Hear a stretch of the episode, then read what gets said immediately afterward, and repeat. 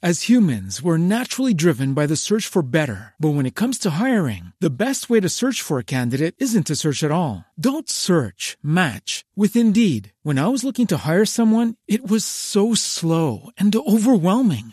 I wish I had used Indeed. If you need to hire, you need Indeed. Indeed is your matching and hiring platform with over 350 million global monthly visitors, according to Indeed data, and a matching engine that helps you find quality candidates fast. Ditch the busy work. Use Indeed for scheduling, screening, and messaging so you can connect with candidates faster. And Indeed doesn't just help you hire faster. 93% of employers agree Indeed delivers the highest quality matches compared to other job sites, according to a recent Indeed survey. And listeners of this show will get a $75 sponsored job credit to get your jobs more visibility at Indeed.com slash podcast. That's Indeed.com slash podcast. Terms and conditions apply. What if you could have a career where the opportunities are as vast as our nation, where it's not about mission statements, but a shared mission?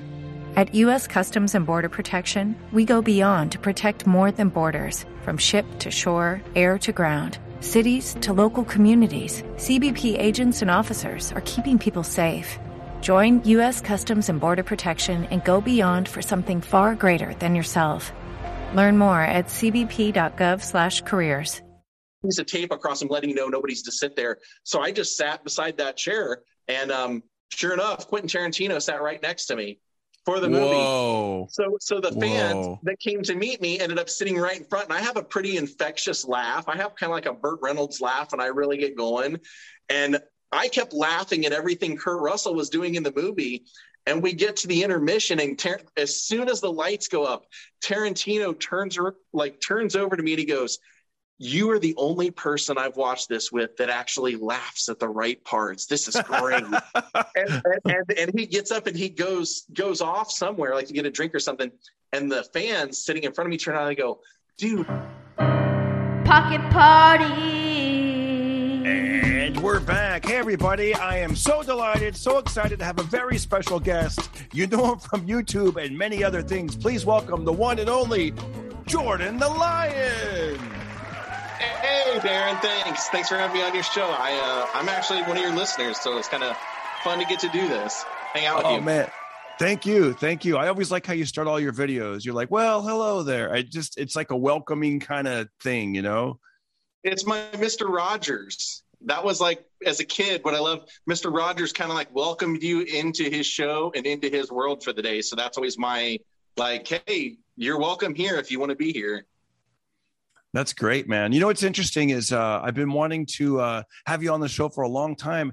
Uh, I'll tell you that when I first heard about you, and this is what it's really a trip to me. I was standing in the parking lot of the comedy store about, I want to say, three years ago. It'd been a while, and I was talking maybe four. I was talking to Sam Tripoli, and we were talking about YouTube and just comedy and where it's going, and you know how to get ourselves out there and he was like, I got this buddy, and it was you, but I didn't know.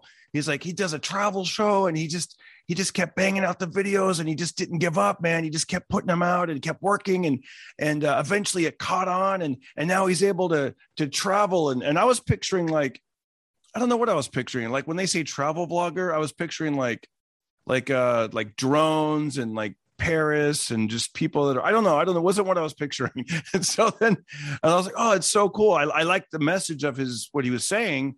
Um and then uh just randomly I would hear you know like like uh, um uh I was I was watching uh YouTube one night and I stumbled on one of your videos and then I got I got I got sucked in. I was like, oh, this is so cool. It was like an Andy Griffith one. I think he might have been in Toluca Lake. And then I, you know how it is. You, once your person puts out good content, you're like, oh, what's this video about? What's this one? And then and then, but then in the meantime, I kept hearing your name from I think Steve Simone and a few other people. And then I then it then it just clicked. I'm like, wait a second. I mean that that internet guy that I'm watching, you guys know him? And then, and then I think I, and then I saw like some Jeff Scott vlogs from the comedy store. And then I was like, oh my gosh, like I, I may have met him in real life and not even known. Like, anyways, I just, that's, that's, I'll probably edit all this out, but I just want to say how I really, no, I'll leave it in. I'll leave it in. How much I, uh, I, uh, how weird the world is. And then, uh, and then you're actually, now you're on my show. So thank you. Oh, dude, it's um.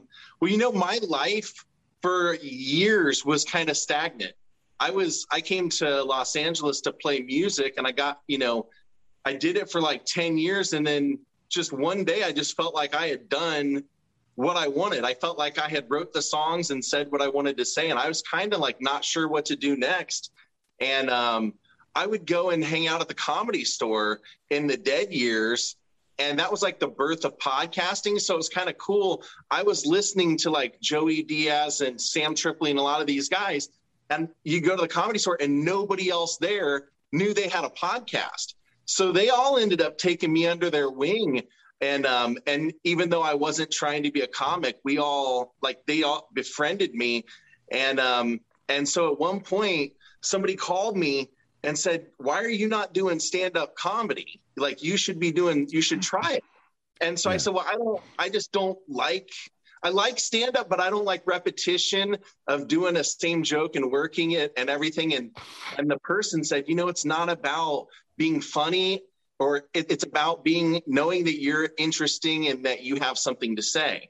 And um and so I started trying stand up at open mics for about a month and also simultaneously started doing this vlog just because I felt like as someone who wanted to be I wanted to be like a character actor. And I just couldn't get and I couldn't get someone to let me in the room to see me.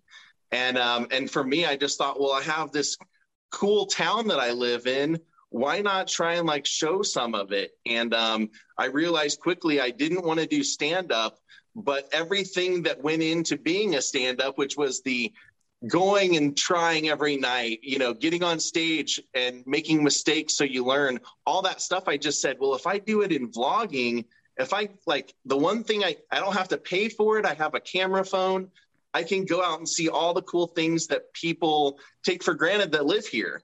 And that's where it all started. And I was friends with Sam Tripoli. We used to walk our dogs at the park together and one day I said to him, I'm like, Sam, it seems to me that comedians, the the best way to get people into your comedy is for them to know more about you. Why aren't people not on YouTube? Like, why more stand-up comedians not on YouTube where they can be themselves and just take questions and live stream?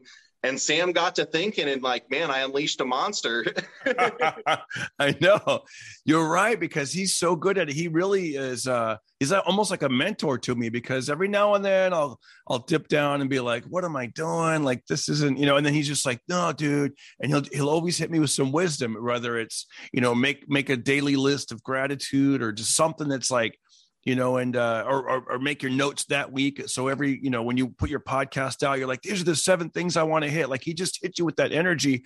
I, I remember my first live stream was um was with with him, and it, like I said, it was about three years ago. And he's like, dude, you could do it on your phone right now. And I'm like, right now, we were actually doing an Armenian gig in Glendale at this uh, fundraiser and he just takes my phone and he goes, "See this?" Bah, bah, bah. And so I didn't know what I was doing. I'm just like walking around. Hey, I'm in Glendale, and and uh, and it was in it was like you said, it's opening up this whole new world of rather than waiting for someone else to give you a job or give you an opportunity, you sort of just. I mean, I'll go back to one of the.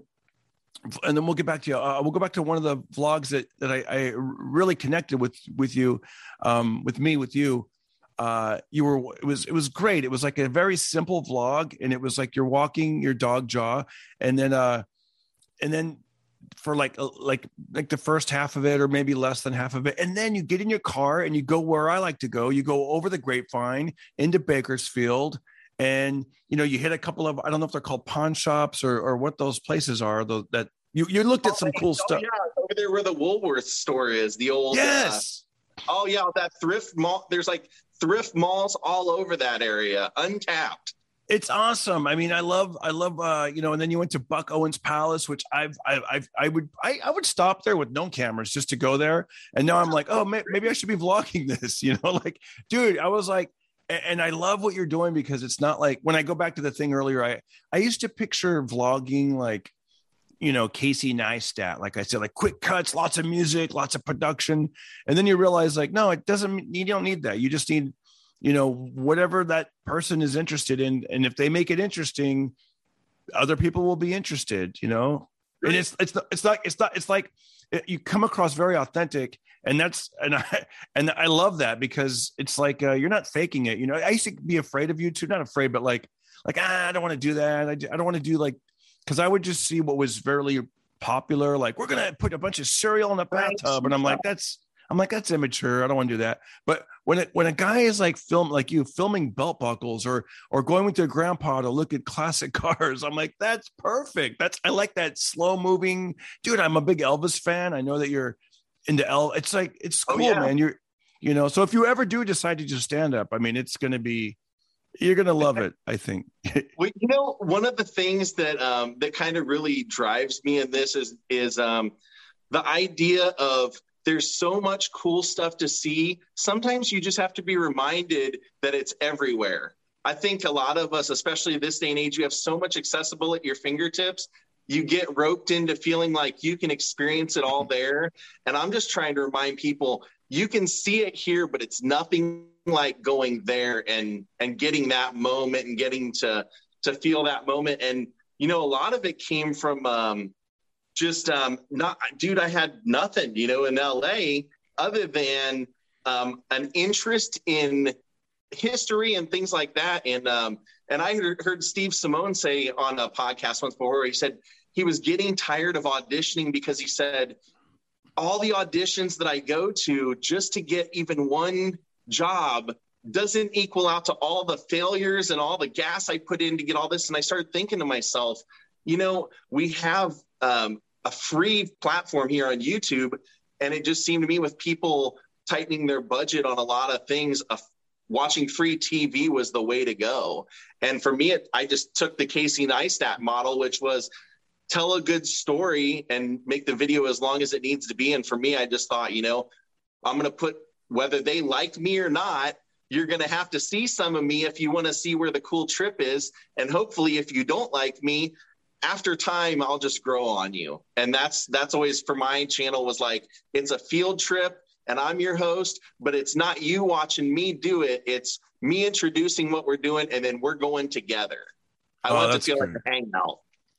That's good. And you do a great job at that, you know. Um and uh I'll, uh, I'll, I'll, I'll plug another guy that I like to watch is Adam the Woo. And then one day I, good, I'm good like, you guys, yeah, I'm like, you guys, you guys know each other. It's pretty cool.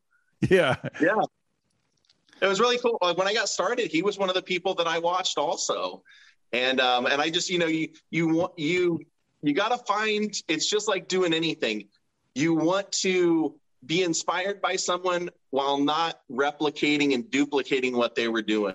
And for me, I always loved uh, one of the biggest things in this in LA that I loved was like Vincent Price and the old movie history. Oh. So that was one of the things that I was like, I'm going to go and show these old movie stars' houses and, and, explain why they are so much cooler to find out and read about than the people today. Because their Absolutely. stories are just yeah. so much more interesting in a time where you could get away with more and there was more hidden and more stories that are, you know, kind of now being uncovered. And I, for me, it was just like, hey, let's bring back what made coming to Hollywood cool, which was that era of of mm-hmm. Hollywood. Absolutely, hundred percent, man. I'm like, yeah. I, I, in fact, when it comes to some modern like you know, like, oh, you got to check out this thing. And, and, and sometimes I'll check it out. And, and a lot of times I'm disappointed. I'm like, you know what? There's already been so many great songs, movies, so much art that, that I haven't even really seen yet. Let me go back and see, you know, and I know people, you know, they're kind of busting my chops over this, but I, I've only watched one episode recently, but I actually had my wisdom tooth removed and I watched an episode of the Waltons and I was kind of pleasantly surprised. like, like I was like, it's actually kind of fun. Like, I mean, I haven't, I haven't watched more episodes, but, but it was good, you know, things oh, like I, that. I, I've fallen down those kind of rabbit hole. That's how I found out about Dog the Bounty Hunter the first time. I remember like, he, you, you heard of this guy, you'd seen him in a bunch of places. And then I remember like, one time just stopping and watching one, I go, so this guy, his thing is he goes and finds people that have like an offense and then he preaches to them. Like he smoke, forces them to watch him smoke a cigarette and listen to his wisdom. I'm like, now that's a concept. You know, like it's yeah. like it's somebody that's such a character it's hard to turn away from. And so yeah. I actually, that's like part of my thing is I go out traveling everywhere because I, I have a whole list of things I want to see, but the characters you meet along the way and the people that you meet in random towns like you just couldn't you couldn't make them up on a on a page for a script they're just it's so cool to get that experience of being in like random towns day to day and just popping in for like gas and hearing like someone's life story in five minutes you know they'll tell you trust me Yeah. they'll tell you you know what's funny is um, I've been you know since I started vlogging and, and you know and, and picking it up. It reminds me of my early days of stand up. You know, like back when I first started, I used to you know carry like a, a notepad and a pen, and I would be like, you know, your aunt, my comedy antennas were up. Like I'm like, oh, that's funny, or I'd hear a conversation i'd be like why are they laughing and what are they laughing at and like you just really are in tune with that and then you start to learn like when i'm talking to someone back you know when i was like i said when i started talking to somebody and they laugh at something you know I would be like, I take either a mental note or I physically would write it down and be like, oh, that's a good idea. And I find the same thing happens with, like you said, vlogging, or or you just have to see what's around you and and things that you may have driven past a million times. But once you start thinking, like, you know what, that's pretty interesting. I wonder. And then do you do the same thing? Is that where your ideas come from? I, I carry my camera almost all the time in my hand when I'm walking anywhere because I- I'm just I'm always ready to film something. I mean, and and the same thing. My like my my people that drive with me, they laugh because like I my camera is always in my cup holder. It's like I hate to say it, but it's like it's like my six shooter. I know when I see something, I know exactly the Yep. grip on that handle that I have. I know exactly where the buttons are. I know exactly how long it takes for the the lens to retract. I know, you know, I, I just to me, it's like boom, I'm ready. I, I got to capture, and I try and use as much of that stuff because you'd be amazed how many times I'll film some crazy thing like that, and somebody will go, "Oh, dude, that's my grandma's house." Seriously, you know, Oh. like so many times, you know. I'm just happy that we have technology, man, because when I was when I did the road in the 90s, there wasn't, you know, you're just out there. And then and then in the early 2000s, I remember I had like this thing called a um like a like a flip camera and and it was this little white camera. They were pretty cheap, and you could record. And then you would. The reason they called it a flip, I don't know if you know this, but you'd press a button, and then boom, this USB thing would come out. So then you could just easily plug the USB, and you and you could offload the files. And I'm like, this is great. And then they just discontinued it. But but that's kind of when I started. And then I It was always so pixelated back then. The- yeah, you know, now it's gotten good where you can actually have a good camera on your phone and most people have a phone they're you know the way phones are made now you have to upgrade them every couple of years anyway so everybody always has a pretty decent phone Yeah, I, I had the idea that I, what I wanted to do, but I just didn't. The technology hadn't caught up, and my brain hadn't caught up with how to. You know, this is probably even pre YouTube. I remember performing in Texas, doing like a little tour, and I remember there was like a chili cook off right side of our hotel, and I was thinking like, oh, how can I capture this? And this is literally what I was going to do. I um I, I took Polaroid pictures of a few things, and then I audio recorded the people, but it just didn't come together. Nobody wants to see if I mean, you know what I mean? Not like now. Like like you said, you just you got your six. What kind of camera are you filming with these days? um, i always use a canon g7x mark iii um, to Hmm. me it is it, it does a couple of things that i love. For one it is um, it's kind of an all-purpose camera so it does really well in low light. If you go out in the dark or whatever it it does a really good job at illuminating but it also does a great job of when you start talking um, say you're in a store with background noise once you start talking it has a does a great job of kind of muffling the stuff behind you and it's small enough that i can slide it right in my my front pocket. So like if i go to a concert a lot of times like when i used to go to staples center um, they had a rule there. It's like no professional photog- photography. And what they considered that was um, a retractable or a um, detachable lens or an slr camera or a dslr camera or a micro all that this camera gets professional quality while looking like your normal mom's camera that you know so it's, it's crazy i can take it in so many places and people don't think much of it but when I- i, get I home think- i have a yeah. professional quality video It's great. I think I watched one of your Rick Springfield vlogs, and I was like, "Wow, that's so cool." You know, that was. uh Do you um? d- does that camera? Just a side note. Does it? Do you know if it if it records longer than thirty minutes? Because mine No, shuts off at thirty. No, it's that one is Yeah. one that it, it, stops at the 30 minute mark, and that's the problem. Like Sam Tripoli was asking me Oh. for camera recommendations, and he he ran into that problem because he was trying to film his set with that camera, and it just doesn't it doesn't work that way. It's meant more for shorter clip photography type stuff, unfortunately. Yeah. But you're right. It is because I have the Mark II. I got the Canon G7X Mark II, and I love it, man. Like Same it flips up, deal. and yeah, it's it's, It's, great. same It- camera, basically. and then sometimes I'll vlog just using my Galaxy. My my Galaxy has a, uh you know, I, I ju- it's so clear. And and uh, do you ever worry about or or not? Like when there's a lot of music playing, are you do you worry about like, oh, hope I don't get copyright with YouTube, or does it? With Lucky Land slots, you can get lucky just about anywhere. Dearly beloved, we are gathered here today to. Has anyone seen the bride and groom? Sorry, sorry, we're here. We were getting lucky in the limo and we lost track of time. No, Lucky Land Casino with cash prizes that add up quicker than a guest registry. In that case, I pronounce you lucky. Play for free at LuckyLandSlots.com. Daily bonuses are waiting. No purchase necessary. Void where prohibited by law. 18 plus. Terms and conditions apply. See website for details. Lucky Land Casino asking people what's the weirdest place you've gotten lucky? Lucky? In line at the deli, I guess? Aha, in my dentist's office. More than once, actually. Do I have to say? Yes, you do. In the car before my kids' PTA meeting. Really? Yes. Excuse me, what's the weirdest place you've gotten lucky? I never win and tell. Well, there you have it. You can get lucky anywhere playing at LuckyLandSlots.com. Play for free right now. Are you feeling lucky? No purchase necessary. Void where prohibited by law. 18 plus. Terms and conditions apply. See website for details.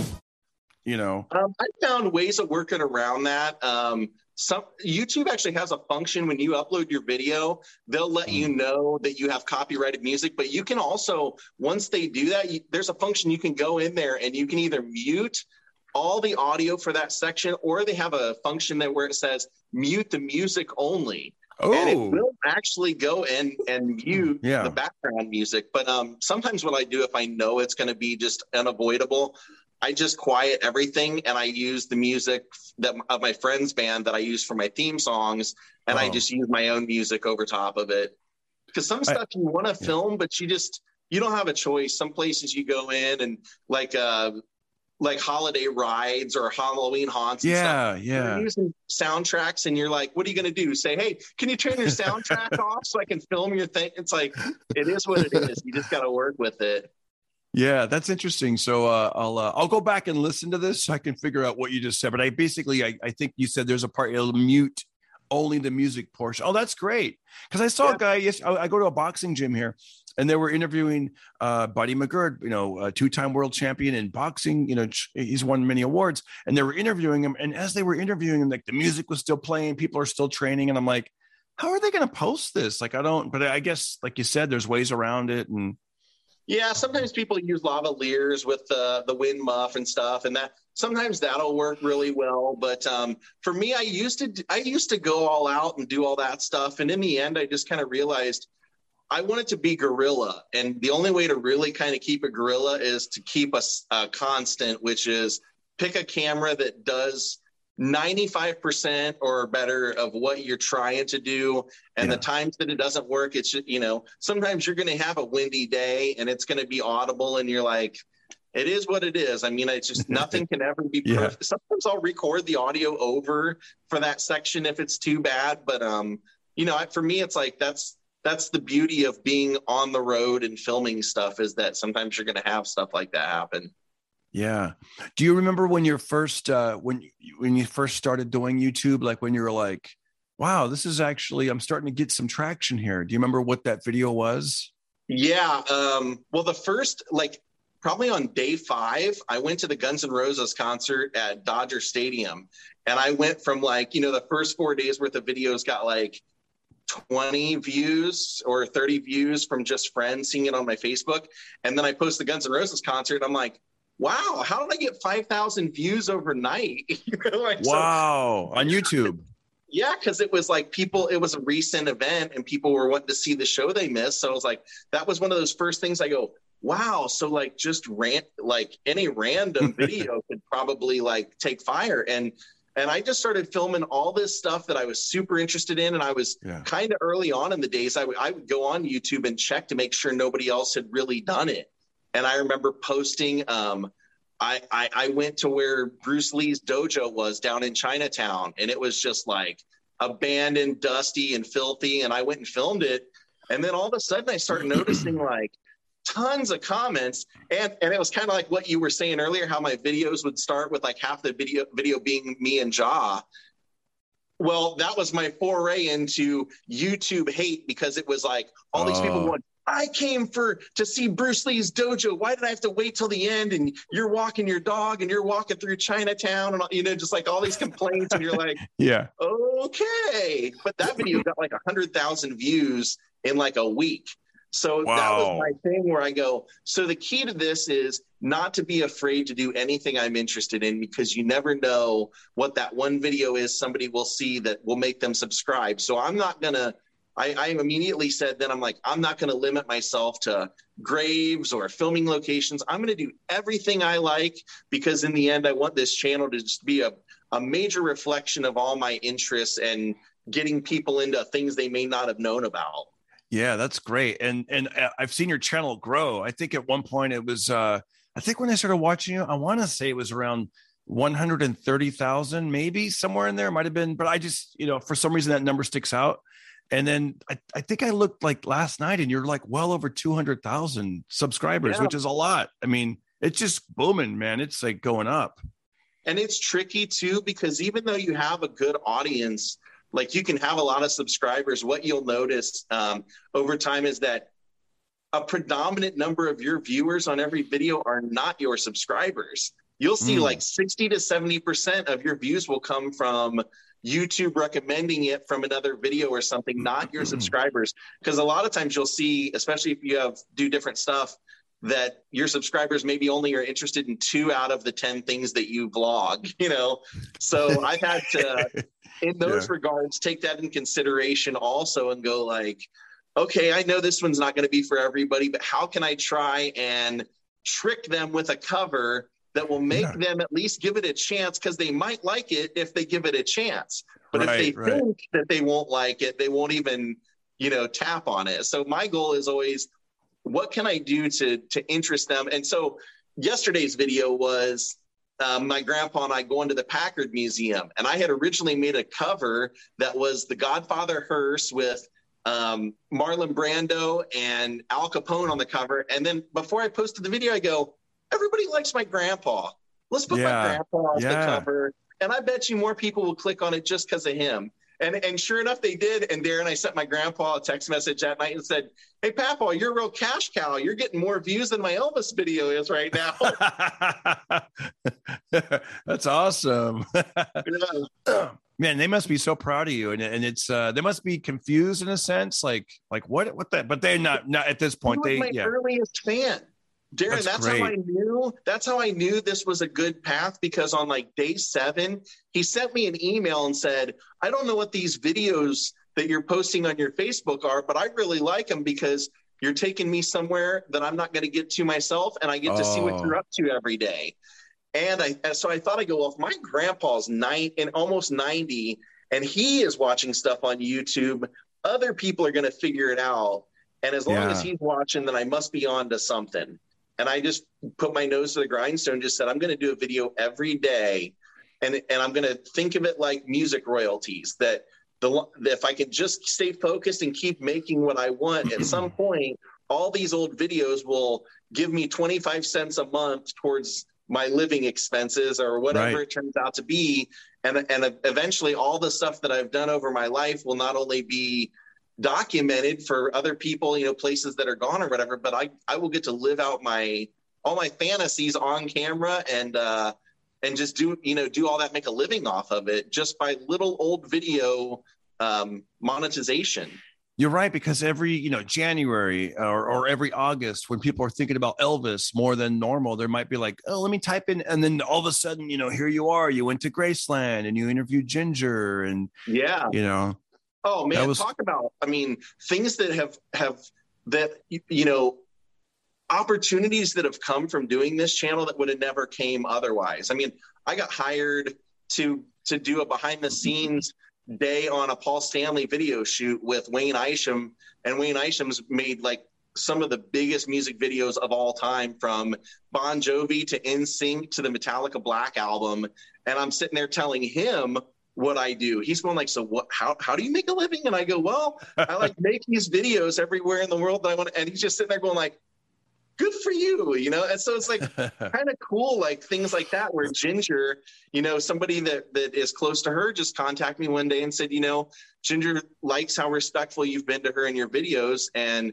would, you know, would be interested in doing an interview if you would like over the phone. I was like, heck yeah. I mean, as an Elvis fan, that's what you want is to ask the person that was last with him, you know, just tell tell tell me what the real Elvis was like from your perspective, not what I keep hearing from people that think they know or people that were a fifth cousin of somebody. You hear that all the time. You know, yeah. my aunt was a fifth cousin of Sally Mae Presley, and she told right. me that, you know, so it was just like for me, I, I always have found Ginger to be kind of reputable because she, for 40 years she kept her mouth. She didn't feel a need mm. to defend herself or make money off of him or anything like that. And um, and she still kept like her engagement ring and all that stuff. So when when I got to to talk to her, I, I just said, you know, I, I said, Ginger, I'm going to ask you things, and just know I'm coming from a place of respect. There, even if the the the question as I ask it may seem strange or like I'm going down a, a dark road or something. Trust me that I'm not going to I'm not going to try and make you look bad in anything. You know, because mm. I know people people that do this kind of stuff. That's what you get views on, are salacious stories and things like that. And I'm not trying to do that. I'm trying to preserve cool people's history and make make other people be like kind of fascinated or not be afraid to go live a little bit crazier than they have before you know? Right right. Did you ever get to the point during let's say during the like the dark the darkest days of the pandemic when there was like things are shut especially in la i mean california it was like you know we we basically like would spend a lot of time at the family farm up north about three hours north of la you know? So that's what i'm saying i know that yeah. that you know burbank to fresno. I know that 99 drive very well. And it was great to get it because i just was like all right i want to ride my bike play with my son outside. We want to you know when they were kicking people off the beach and they were like i was like what? And then closing the parks down.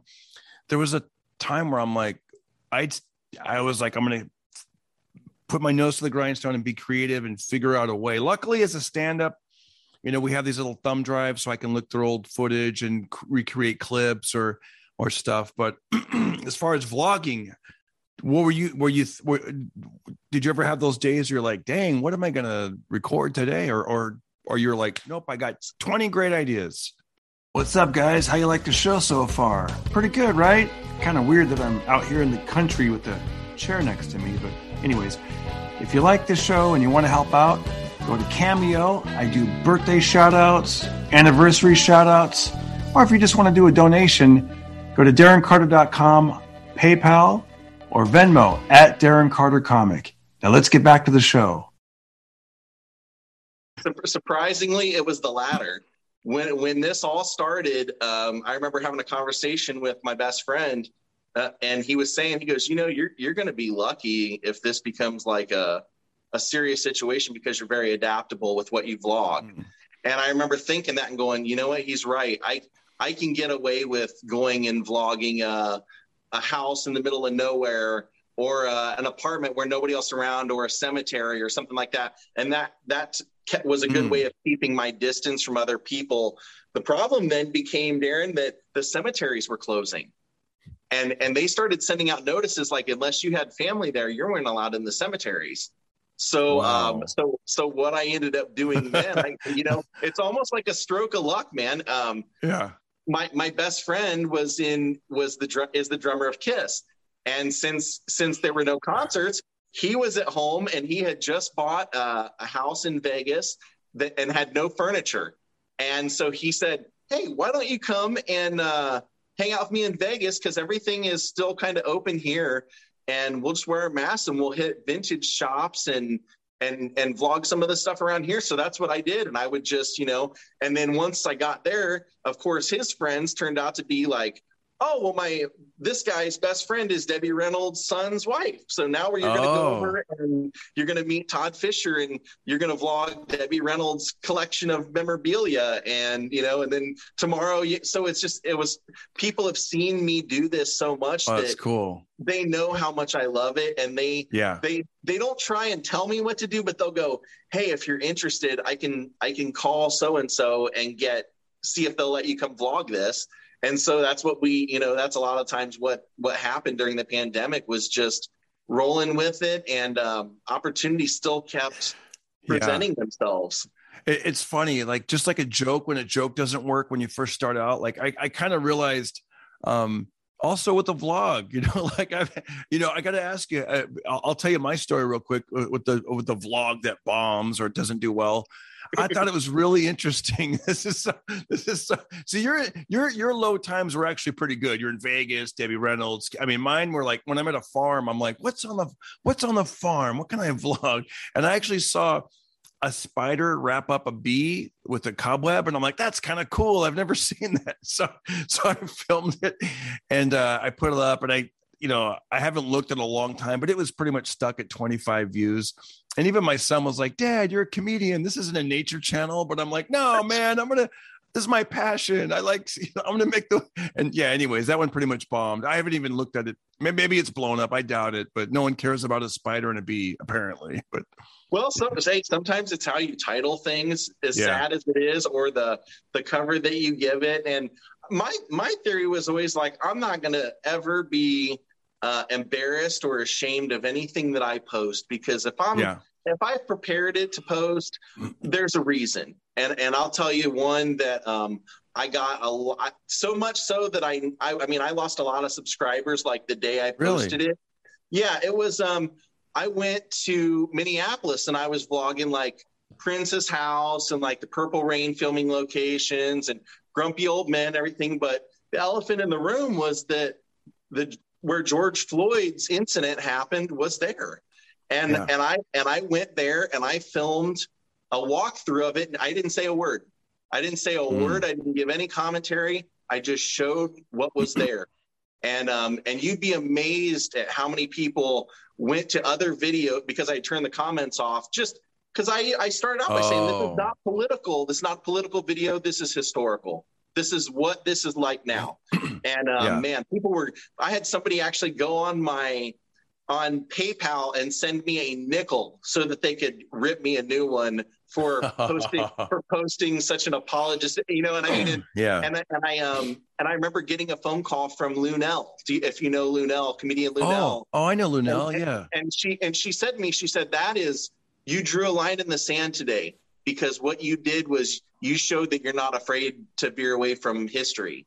And that's mm. important. She said and you did it the right way by not saying a word. You just showed the environment and you showed what it was. And so that's when i always say like it's like 10,000 views. I, I don't apologize for it because like i said it was it was historical and now that whole section has been torn down and cleaned up. They don't have the memorial park there none of that is there. So now it's a moment in history that's that's captured and that's why i do it you know? Mm-hmm. It's never i don't do anything out of a political agenda or trying to influence other people to think the way i am.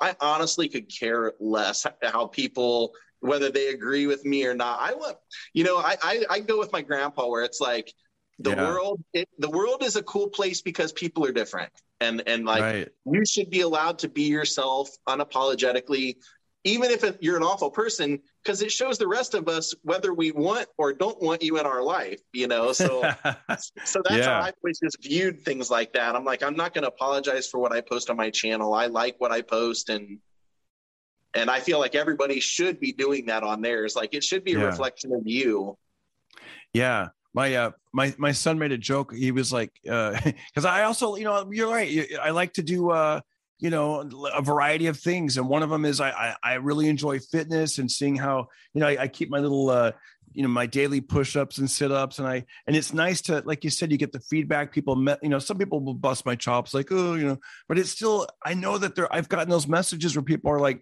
hey i was you know I was fat and sad, and then I and I kept seeing your stuff, and it was pissing me off. But I was like, one day I said I'm going to start it, and and they and they actually started their own thing, and they send them to me, and I'm like, great, because I'm doing it to help others, but also to help myself. Because if I put the stuff out there, it keeps me accountable to where I'm like, time to do it. Although my son did make a funny joke. He goes, Dad, nobody wants to see a comedian do push-ups. He's like, what if I saw the Beatles and Paul McCartney's like, go to my YouTube channel.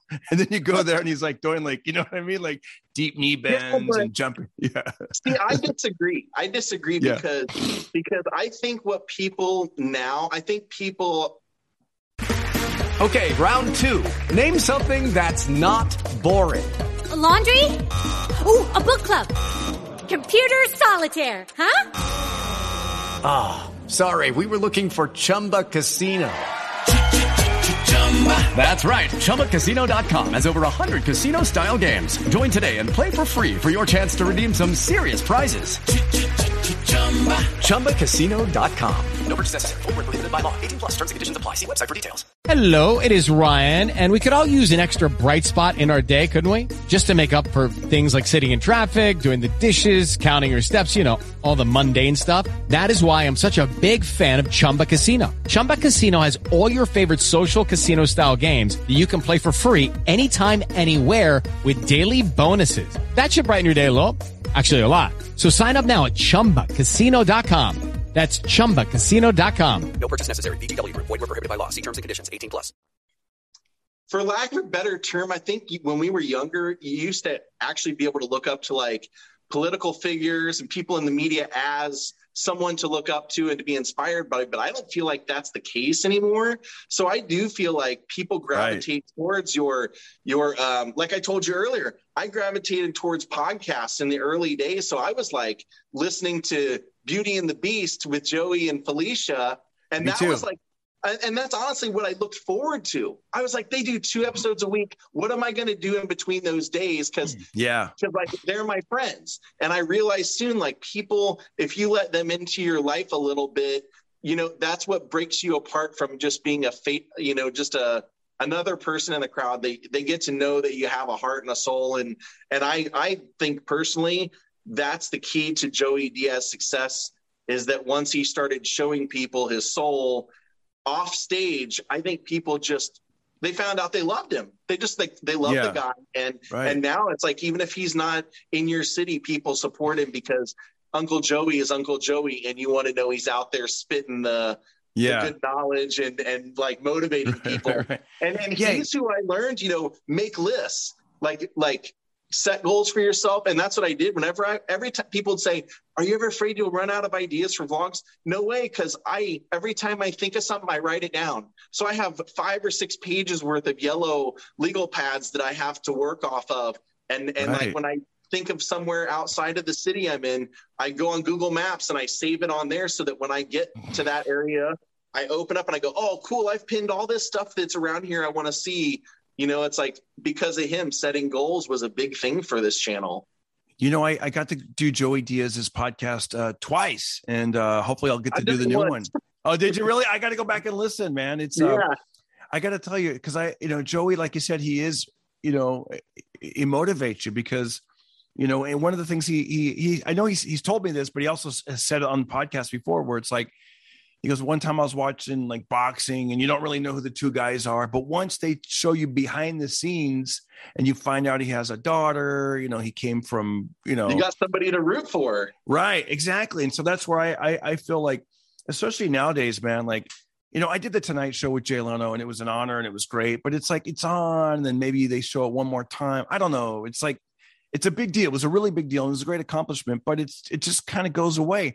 But yeah. this these phones, I mean, you know, like you said, you're always able to shoot stuff and, and people are constantly looking down. I mean, we have a whole TV studio right here in our pocket. And, and as you know, and it's like, to, especially for a comic, you know, to be able to, if, if I'm just, you know, back in the day, I'd go to a town, make people laugh, and that was it was just done. I, I, I may not even get booked there again, or it may it may yeah. take me a year or two to come back. But but now, like you said, you're you know that's why i call it pocket party because i figure hey every time you know you're you just bam there's a party in your pocket today i got jordan yeah. the lion you know well i always said you know um, when when they canceled roseanne when roseanne got kicked off her show yeah. i was always saying i'm like you know that's sad because if she were on youtube her fans would get to decide whether she was canceled yeah. off the show or not and um and and i watched there's a musician that i'm a fan of who they've tried to cancel. And I, I'm watching this guy, you know, kind of rebuild himself on Instagram. And he spends, you know, every night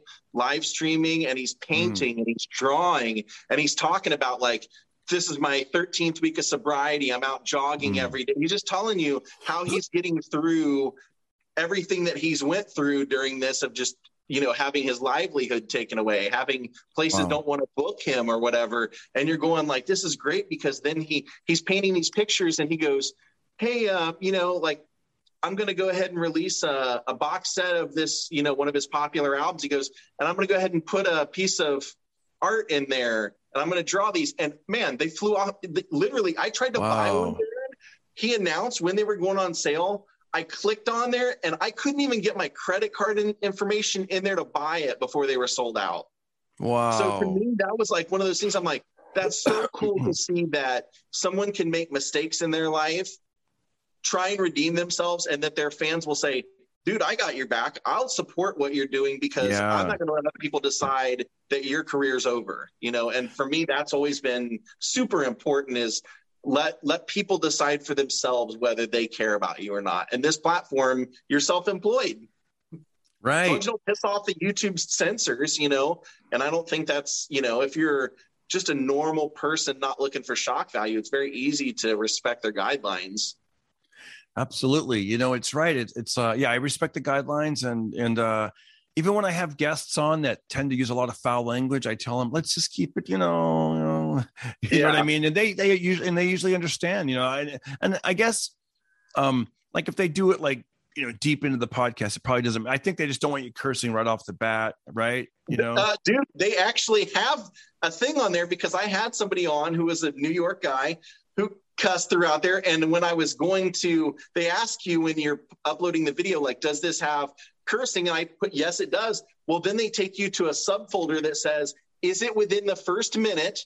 And is it more than five times during the Ooh. like during this part? And it had like a specific time length.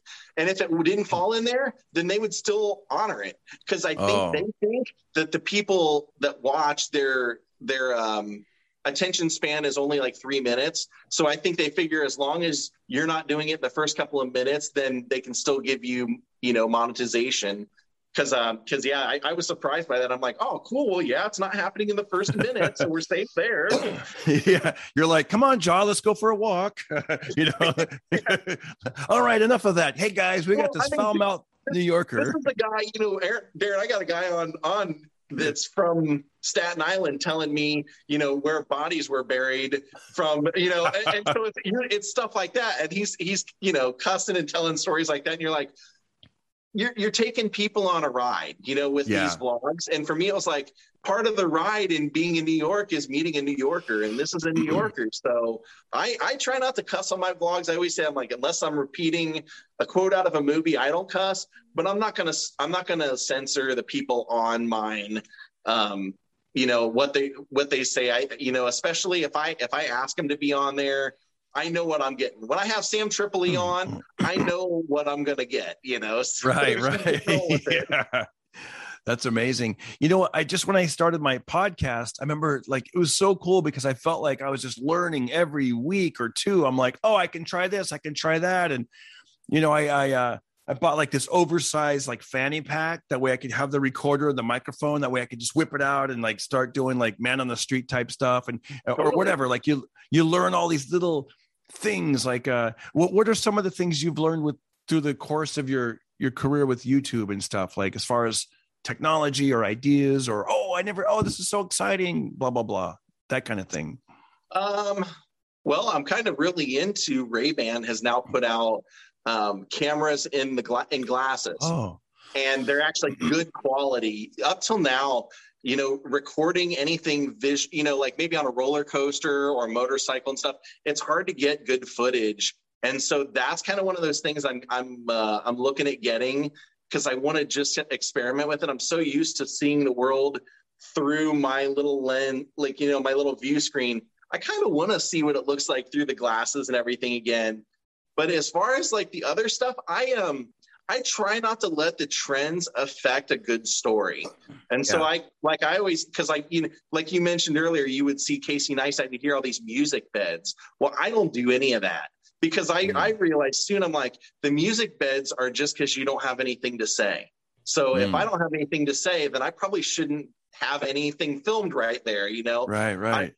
and and I just I always use anecdotes that I've learned or different things people told me because I think that's part of what makes the channel interesting too is you know um, one day just being out at the dog park and then going hey I'm going to tell you guys a crazy story that Joey Diaz told me once. He said if if your bank account gets low you should throw your wallet away because your, your wallet is now cursed and that you need to start from scratch. And I go well my wallet is I'm throwing that sucker away today. And I, you know, and that would be, that's kind of like I would get into like some story or whatever and tell like, Yeah. you know, just something that had happened or whatever. And, and people love that. And then of course, then you get people looking for Joey and look like, and that was also part of it. I'm like, God, I want to turn people on to cool comedians and cool mm. painters and artists and just all the mediums that I love. That should be really like what this all, is all about is turning people on to other good art that's for Yeah. like-minded people, not just going, watch my channel. I'm not going to tell you about anybody else because I don't want you to go support them. I don't want you to join their Patreon or any of that stuff. Right. I'm like, Yeah. there's room enough for everyone if you're just unique and true to yourself. You know, if you're an entertainer, people will see it or want to see it. You know, it's funny, man. I remember when I was, uh, I did a, you know, I did stand up on BET and uh, also, you know, several times I was on a sketch show. One time we had this meeting and this, and one of the comics uh, was saying, Hey, we can get together outside of BET and make our own sketches. And I love this phrase he said. He goes, Cause, you know, with one, we're a finger, but with five, we're a fist. I'm like, That's True. good, you know? That's true. And then, and then I also recently did a, uh, I performed at a, a, a church, and the the pastor he said something I liked. He said that we how we, people how we need each other. He said, you can't whistle a symphony, you need an orchestra. And I'm like, that's that's another good one, man. That's so Yeah. like you like you said, you know, giving each other shout outs, having each other on, mentioning each other. I remember one time I did a guy's podcast and I just casually mentioned how I'd heard something recently on Joe Rogan's, and this is like two years ago. And he goes, uh, "We don't mention other people's podcasts, you know, like as if people are going to what? Joe Rogan has a podcast? I got to go look for Yeah, it. You know, yeah, it's, yeah, no it's kidding. like, you know, it's so silly. You know, I mean, Well, I just, my, my thing is, I just go, I, I'm not going to like kowtow to, like, I'm not going to have other creators on that I don't care for.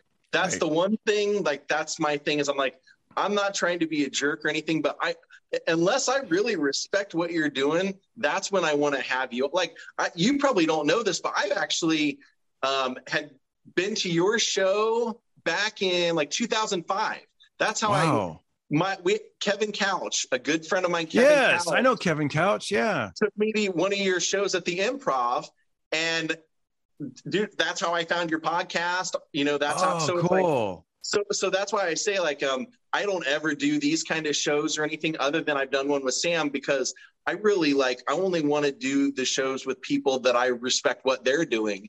And Sam as crazy as Sam is, I totally respect Sam Tripoli to death with what he's doing because that was what I always saw in him. I was always seeing him like dude, you're you put on these great shows, you put on the naughty show and everything, but like nobody outside the comedy store, I feel like really gets that experience of who you really are. And he just, man, when once he thought of what YouTube, the possibilities, he unleashed the beast and just everything that he's interested in, he talks about, you know, Right. regardless, you know, the Yeah. consequences. yeah, I, I have a question for you. Um, and uh, this is man. By the way, I want to. I'd love to have you on again and again. I mean, this is. I love our. Sure, you know, I love. I love what you're doing. I know right now I'm diving deep into the YouTube world, but I'm just so fascinated and interested in what you're you've been able to do because Yeah, no so. worries. No worries. It must. It must we be. talk Waltons another time. no, no, I don't think I'm going to be talking Waltons anytime soon. the All Waltons podcast. It's great to go We'll to do sleep. It's, podcast. yeah, I know. Yeah, that'd be fun. They uh so that's the thing. I also feel like you know so much about pop culture and and you know, like I was intimidated, uh, you know, when I first started doing this, but I realized you got to get past that fear because uh, you know, I'd hear guys like Mike Black like he knows all the details of certain movies and TV care. But then I just, you know, I'm going to have him on, and if he knows about stuff, he'll talk about it, and I'll just listen like a student. You know, I didn't want it to be, you know, out of my realm, but it doesn't matter. That's why I'm telling people sometimes get out there and see what happens, and you're going to be fine. Absolutely. I think the the the biggest thing, you know, is like um, when I, well, I was telling you I was trying to do stand up comedy, and I remember having coffee with Ian Edwards one day. And, and telling him I'm like man I feel like I should do stand up and and and like the whole time he's sitting across from me like big smile on his face just like listening to me and I you know for 10 minutes I'm telling him why I should do stand up and then he just goes so just go do it you're giving me all these reasons why you should do it just go do it Jordan he goes, because I'll tell you one. He goes, actually, I'll tell you two things. Either you'll love it and you'll want to do it more, or you won't like it and you won't want to do it anymore. But he goes, one of, one of two things is going to happen. He goes, just go out and do it as much as you can, and you'll find out. You know, so that's what I did with this. Is I said, I'm going to go out and make mistakes. I'm going to, you know, I yeah. know stuff. I'll say stuff in videos in the first year that I'm regretting five years later. Or, you know, I'll say, oh, I don't like that band or I don't like that movie. I don't like that show. And then over the years, something's happened where I got into it, you know, and then I have to go, well, now I am into that. So it's yeah. that I was, you know, because that stuff happens. You just do, you find, um, especially doing this, all the traveling, I'll be somewhere and all of a sudden, you know, like I was not I didn't really have an opinion on Waylon Jennings. And then all of a sudden, one day oh. I'm driving through Texas, I'm listening to Waylon Jennings and um, Willie Nelson's song called I Can Get High Off You. And something hit me, and I go, I gotta go. Where's this guy from? And I'm like, Littlefield, that's eight hours from here. Let's just drive there right now. I gotta go. I gotta go see his museum. And I, the whole for eight hours, I'm listening to Waylon Jennings, and it was like, you know, just a life changing moment. And I wear a Waylon Jennings ring now. Yeah, yeah, yeah. And it's just one of those things where you go like it was just per- perfect timing, perfect moment, perfect emotions that I was going through, and and it just it gave me something new that I never thought I would be into, and now it's a huge part of my life. You know, I, I, I, man, it's speaking of Waylon, I remember, you know, growing up, I would hear, you know, like the Dukes of Hazzard theme song, and I would hear certain songs and like Highwayman, huge fan, right? Like, yeah, you know what I mean? Like you'd hear it, but then, then my wife and I really got into Waylon. I don't know, like 15 years ago, whatever it was, 20 years ago, and I remember thinking, like, wow, why isn't, why wasn't this guy even bigger than Johnny Cash? I mean, I love Johnny Cash, but it's like you just, you know what I mean? Waylon is so good too, as well, you know. I know he's one of those yeah. that when people go like Elvis or Waylon, I'm like, there's like, they just have to ride neck and neck for me because yeah. they were equally cool in their own ways in so many ways. I mean, and and back to what we were saying, like the stories that you can, if you go watch Mike Judge's um, Tales from the Tour Bus show. I don't know if you've ever heard of that or seen that, but he has a series called Tales from the Tour Bus, and season one was country stories, and he has some a phenomenal Waylon Jennings and George Jones stories in there that if you didn't like their music, you would be a fan of them afterward and you would wow. force yourself to like their music. Dude, that's what I'm saying, man. Like if you like Waylon Jennings, you just do a vlog on it, you go to eight hours, you look at them, you get into it, not thinking I gotta follow what you know the the vlogger of the day is or the flavor yeah. of the month. You're like, no, and I like this. And you're not doing it to be cool. Like it's like, yeah, who you who you gonna win over by saying I got into Waylon Jennings today? You know what I mean? But you you you get it. Just it's it makes you feel desperado in a way, Darren. Like you're on these open roads and you're just like you become one with this moment of being on the road and the music and everything. And it's just one of those things that you can't describe to people because it's not a vacation, but you just say mm. like you don't get it until you're away from your phone, away from your TV, living on that, living that life a little bit. You kind of Hey guys, it is Ryan. I'm not sure if you know this about me, but I'm a bit of a fun fanatic when I can. I like to work, but I like fun too. It's a thing. And now the truth is out there. I can tell you about my favorite place to have fun. Chumba Casino. They have hundreds of social casino style games to choose from with new games released each week. You can play for free anytime, anywhere and each day brings a new chance to collect daily bonuses. So join me in the fun. Sign up now at ChumbaCasino.com. No purchase necessary. VGW. Void were prohibited by law. See terms and conditions. 18 plus. I don't know. It's just one. I think it's one of those things everybody should do. They owe everybody owes themselves a cross country drive because you you know you think some people go like, oh, I can't even handle a two hour car ride think of just the things that you're going to see and the yeah. the thoughts you have and i mean it's just it's life changing and those car rides are a lot different when there's no traffic. I mean a two hour car ride which i have to do today i have to drive down to anaheim i'm like ugh. But when you're on the open road it's like the best.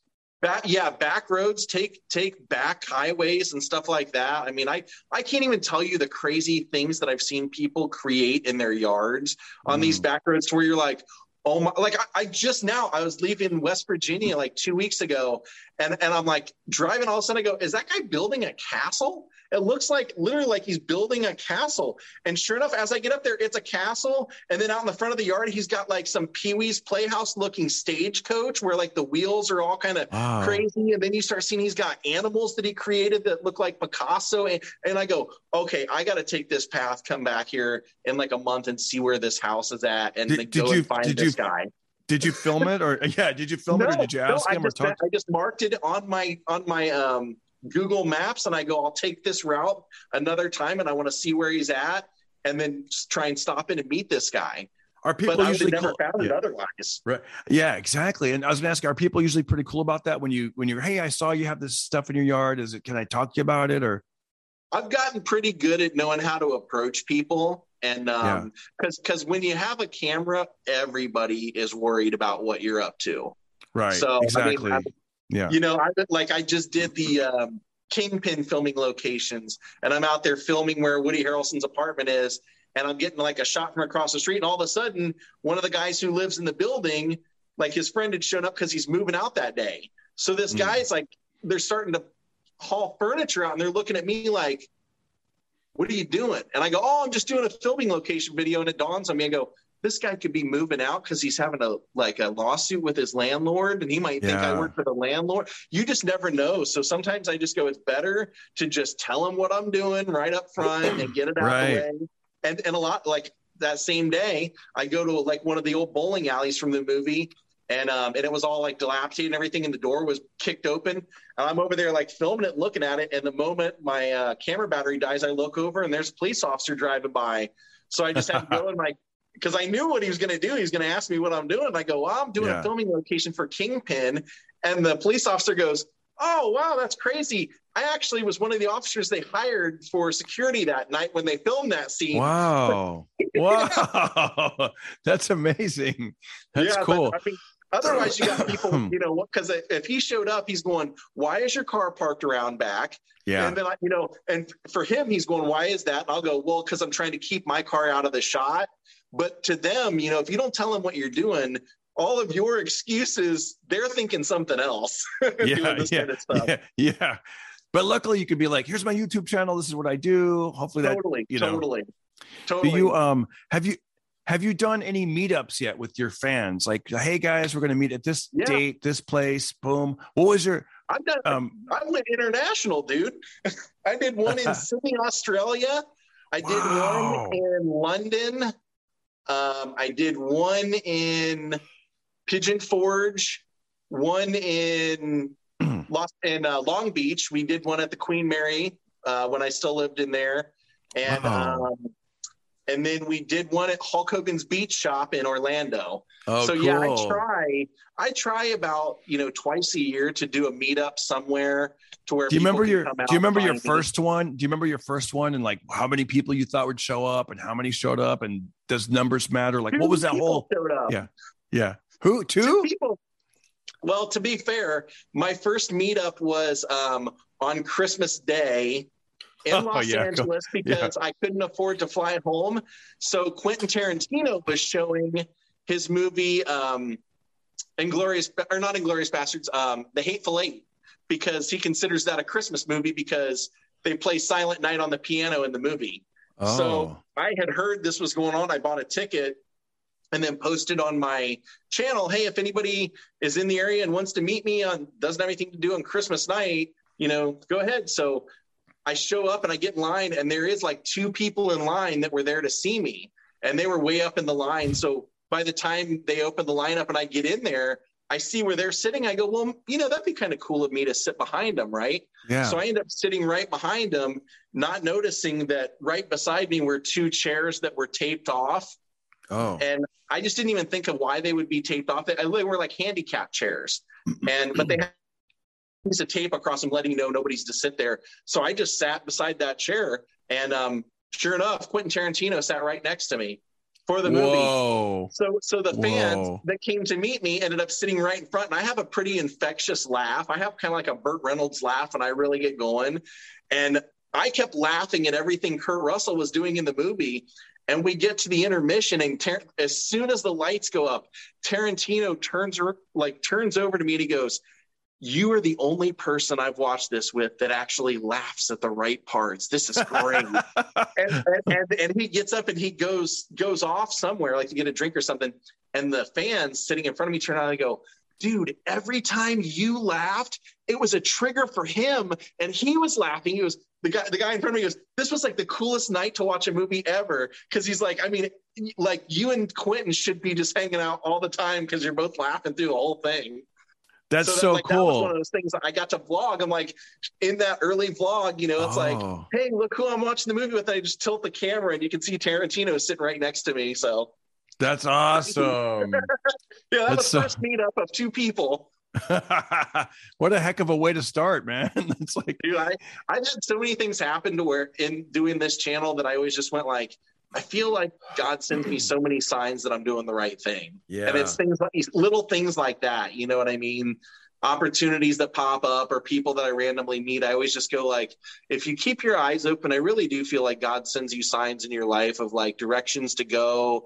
When you when you're ready to make a change, you know, sometimes you feel like you're down and out, and sometimes one little change, you know, um, for me, it was like I had an audition. Like I was telling you, I couldn't get auditions and didn't feel like my agency was getting me anywhere. And one day I had an audition, and the lady goes, I can't believe I've never seen you. You're great. I liked you right away. I don't know why I've never seen you in here. I see hmm. people from your agency all the time. And I said, How do I change that? And she said, I, If I were you, I'd start something on YouTube, do a web series or hmm. do something because you're likable. Use your own personality and just see where see what happens.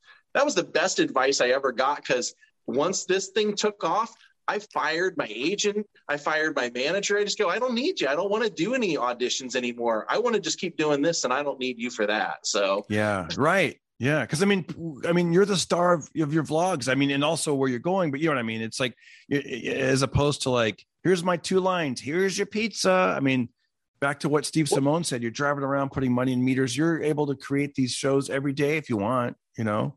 and they're sending just to even get your foot in the door in acting, you're auditioning for tons of things that you have no interest in. And after Right. a while, you go three years of auditioning to be a police officer that has no lines or or has two lines in an independent movie, and you go, "What am I doing this for? Like, really? What if it's not fun? What is this for? Like, I got into it because I thought it would be fun. If it's not fun, then that's a sign that you're in the wrong you're in the wrong spot. Yes. Um. Uh. Da, da, da. I, I kind of want to tell one story. No, you know what? Let's save it for next time. Okay. The the apartment story. We'll save it for next time. I love that story, but you know what I'm talking about. Well, I want to save that one for next time. Um. Are there? uh Do you have any words of wisdom? Anything during this Christmas season, New Year's season? Uh, i- i- going into the new year, you know what I mean? Anything, any words of wisdom, something you've learned along the way that you could help our viewers and listeners? Um, the same thing I always say to people is just don't be afraid to do something with your life. It's never, it's like I, I always call it the Scrooged moment. It's never too late to change the course of your life. But the problem is only one person can do that, and it's you. And if you're not, if you're not willing to do it, then nothing will change. But I always think, you know, if you're if you change one thing, you have a domino effect. You all of a sudden you do, like you writing down your push-ups and stuff. It's like you start seeing little things make a difference. Start with little things in your life until you are happy. Because I I got to a point where I was like, I knew that there was no job that I could think of that would make me happy except for just traveling and not having someone tell me what to do. And I kept going, how do you find a job like that? You can't find a job like that. So you just have to create a job like that. And and then it took me probably a year and a half to where I could live off of my the income from the ads and stuff on my channel. and um, and I never looked back. So if you can give yourself, you know, a goal and and be working towards that goal every day, you you're surprised sometimes what you can accomplish for yourself. I think people don't give themselves enough credit of what they're able to do and they fall too much into i'm expected to do this and they don't do what they want to do very good very good uh, i'm curious you, you came out to la to do music pursue music um, are, do you still play music do you still create do. music I do, but I don't record it or anything like that. I don't mm-hmm. have any ambitions of having a band. I just, um, you know, it's one of those things. I, I, I had all that for years, I made records, and um, and then what happened, crazy enough, was that a friend of mine got everything I wanted. He he got on the two record labels I always dreamed of being on. He got to tour with all the bands that I ever dreamed of. And then when he'd come visit me in Los Angeles, he would stink to high heaven because he'd say, Well, we only bathe like twice a week because we you know we can only if we spend money on the road to stay in a hotel that takes away from the money when we're not touring so i just started seeing what they were going through and i go wow what i thought was my dream i would hate and that would yeah. that would have turned me away from wanting to do any of that so when my band members just kind of like were you know they all got real jobs we were all at that point mm. where we were old enough and one became an accountant and one was like a vice uh, some sort of local vice president of Under Armour, and you just go, these guys have real careers. They don't have the ambition I do, and it made me, I, I in a weird way, I, it sent me down a few years of doing nothing. But in the yeah. end, I think I would have hated music if I would have kept forcing myself to try and make it work in an unnatural way. And now I can still appreciate and enjoy all that, but I get to do something much different, you know, without the yeah. stress of like now I would hate it because you can't even make money being a musician really anymore. Like nobody wants to pay for concert tickets and nobody wants to buy, you know, songs or, you know, everybody wants everything to be free. So I, I always feel bad for musicians. Do you, um, I know, do you, do you, uh, what do you, pl- do you play instruments? Do you sing? What was your music?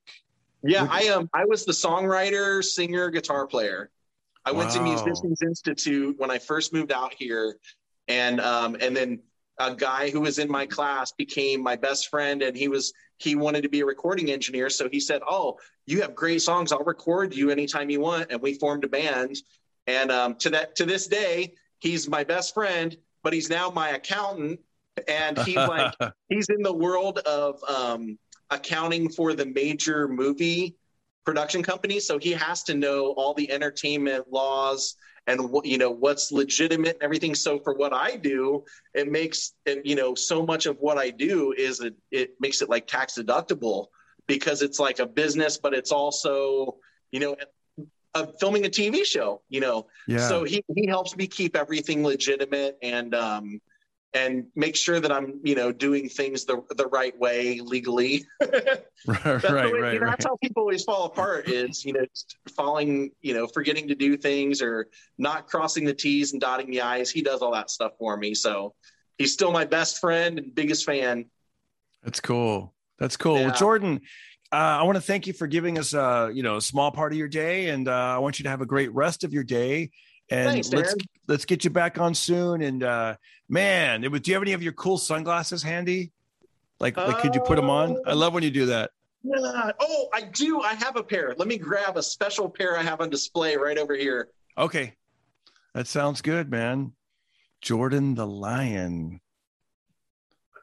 As well, he's doing that. I'll use my back scratcher. These are my Ooh. They Live Roddy Roddy Piper autograph oh. sunglasses. Wow. Roddy used to hang at the comedy store a lot. And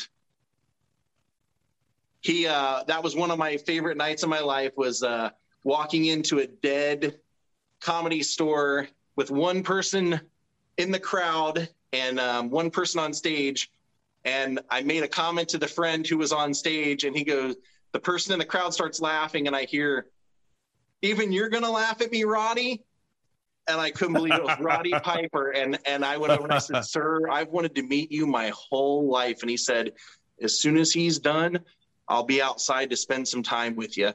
And he he every time he came to the store, Darren, he would sit and give you life lessons like literally like he was like a prophet. So that Yeah. was I, I always feel like that was one of the biggest things I took from the comedy store was getting life advice from Roddy Piper. And then when he passed, we had a memorial for him there, and I got to go to that. So I, I had this right over there by the glasses. Yeah. That was Wow. yeah. Yeah, I met him a few times there as well. It with through you know our buddy Steve Simone, and and I met him at Meltdown Comics. I got to do warm up for their podcast, and man, you're right. It was uh you know he would treat you like gold, man. Like he would treat you like an old friend and just give like sage advice. And it was I was you know shocked, He was just like so we all were. You know, very fatherly, and I'll, I'll Yeah. never forget one of my favorite moments. Also, was like I said, I I used to hang out at the comedy store right before it had its rebirth. Right, you know, basically. People that are in the know, it's when when Tommy was still the booker there, and it was pretty sparse there. The main room, they didn't have shows in the main room. And I remember one night walking in late on like a Sunday, and walking in the main room, and um, seeing Roddy playing piano on that grand piano that used to be on the stage.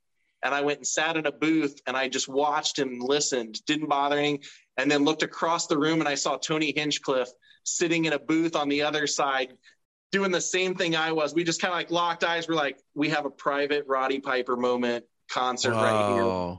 And it was an original song that Roddy wrote. He's just playing this slow, just, an, uh, and he told us, he said, that's where I learned to play. All of his nights at the comedy store and that piano up there, he learned how to play piano on that. So it was really sad when I heard they took that away. Dang. I know, man. But we're back, and I want to thank you for these great stories. And Jordan, uh, like I said, have a great day. Thank you again. Happy holidays, happy new year, and you know, give my best to everybody. And uh, I'm looking forward to watching you on YouTube soon. And uh, thank you. And thank you for having me on. It's very nice to meet all of your, uh, all your viewers, listeners. And uh, it's nice to know that I snuck in one of those weeks where Mike Black wasn't available. yeah, yeah.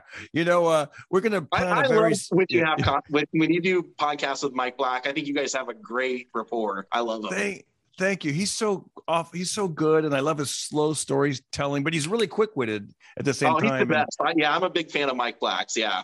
You know uh, i don't i know you're you're a very positive guy and i and i and i think what we're going to do we're you know mike black I, I just thought of this right now we also are going to do a meetup uh, with our fans and we're going to do it new year's eve we're going to watch the waltons and I'm, not- I'm just kidding can you imagine competing with new year's eve and And, just and Mike, Mike's going to be making his uh, Thanksgiving sandwiches, his big home sandwiches.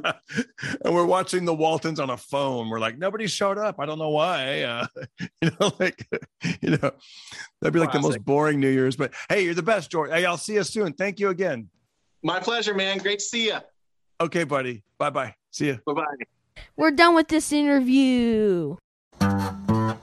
Everybody listen to Darren Carter. We all know he's the party starter. So if you want to listen to a podcast for free, then listen to the Pocket Party.